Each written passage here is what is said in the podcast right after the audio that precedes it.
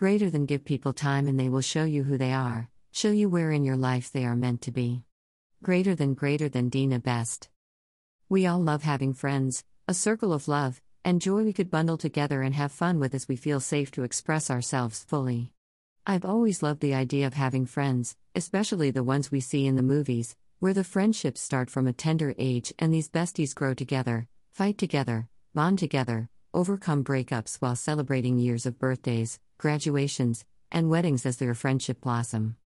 The movie Girls Trip is a perfect example of the friendship some of us hope to enjoy, but this does not always work out the way we picture it or hope. Sometimes the opportunity presents itself, but due to personality traits and differences in background, we may not get along as we expected, or we just simply seem to be the odd one out. When I was younger and impressionable, I had hoped for the opportunity to be in a clique, where I believed happiness and belonging evolved, though it never happened, I don't have any regrets. Don't get me wrong, I've had friends over the years and still do, I believe friendships are needed, necessary, and wonderful, but just like any union, it requires work, communication, and commitment on all sides, even though sometimes you find yourself working harder than others, with true friendship, extends shared happiness. We all have stories of failed or distanced friendships, the ones where, due to arguments and other reasons, we decide to recede, cut them off entirely. But I believe connections are made between people, whether it be due to like mindedness, or because opposites attract. When you connect with someone, you just do. With these connections, though, you can get carried away by your emotions, especially women, taking the friendship slash relationship into a direction it was not meant to go in and thus causing it to completely fall apart. Meeting people is exciting, especially if you're a socialite. However, the key to great and lasting friendships, particularly those where you may not see or speak to each other for some time, years may even pass by, and when you meet again, you're able to just pick up where you left off. Those solid connections happen because there is no dependency on either party, but the freedom to be yourself, accepting each other's faults and quirks, sharing in good company, enjoying the moments, and living your life without requiring expectations.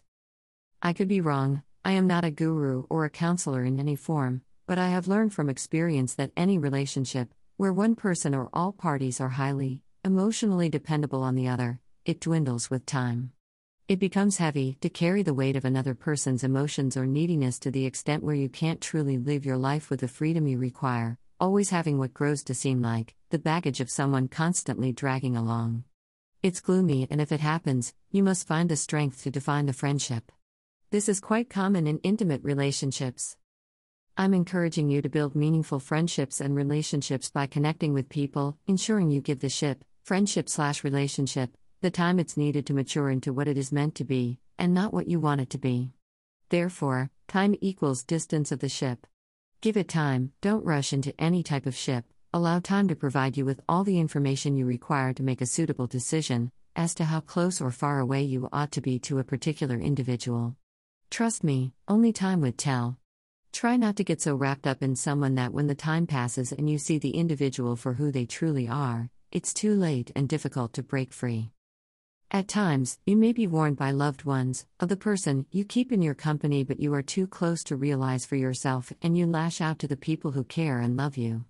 There is this analogy that I love if you're reading a newspaper and it's extremely close to your face, almost touching your nose, you won't be able to read the words, but if you move it away from your face, create distance between you and the paper, you will be able to see everything clearly, being able to read every word. So, too, is relationships, Put a little distance between you and see them for who they truly are. Stay woke and paddle in positivity. I dare you.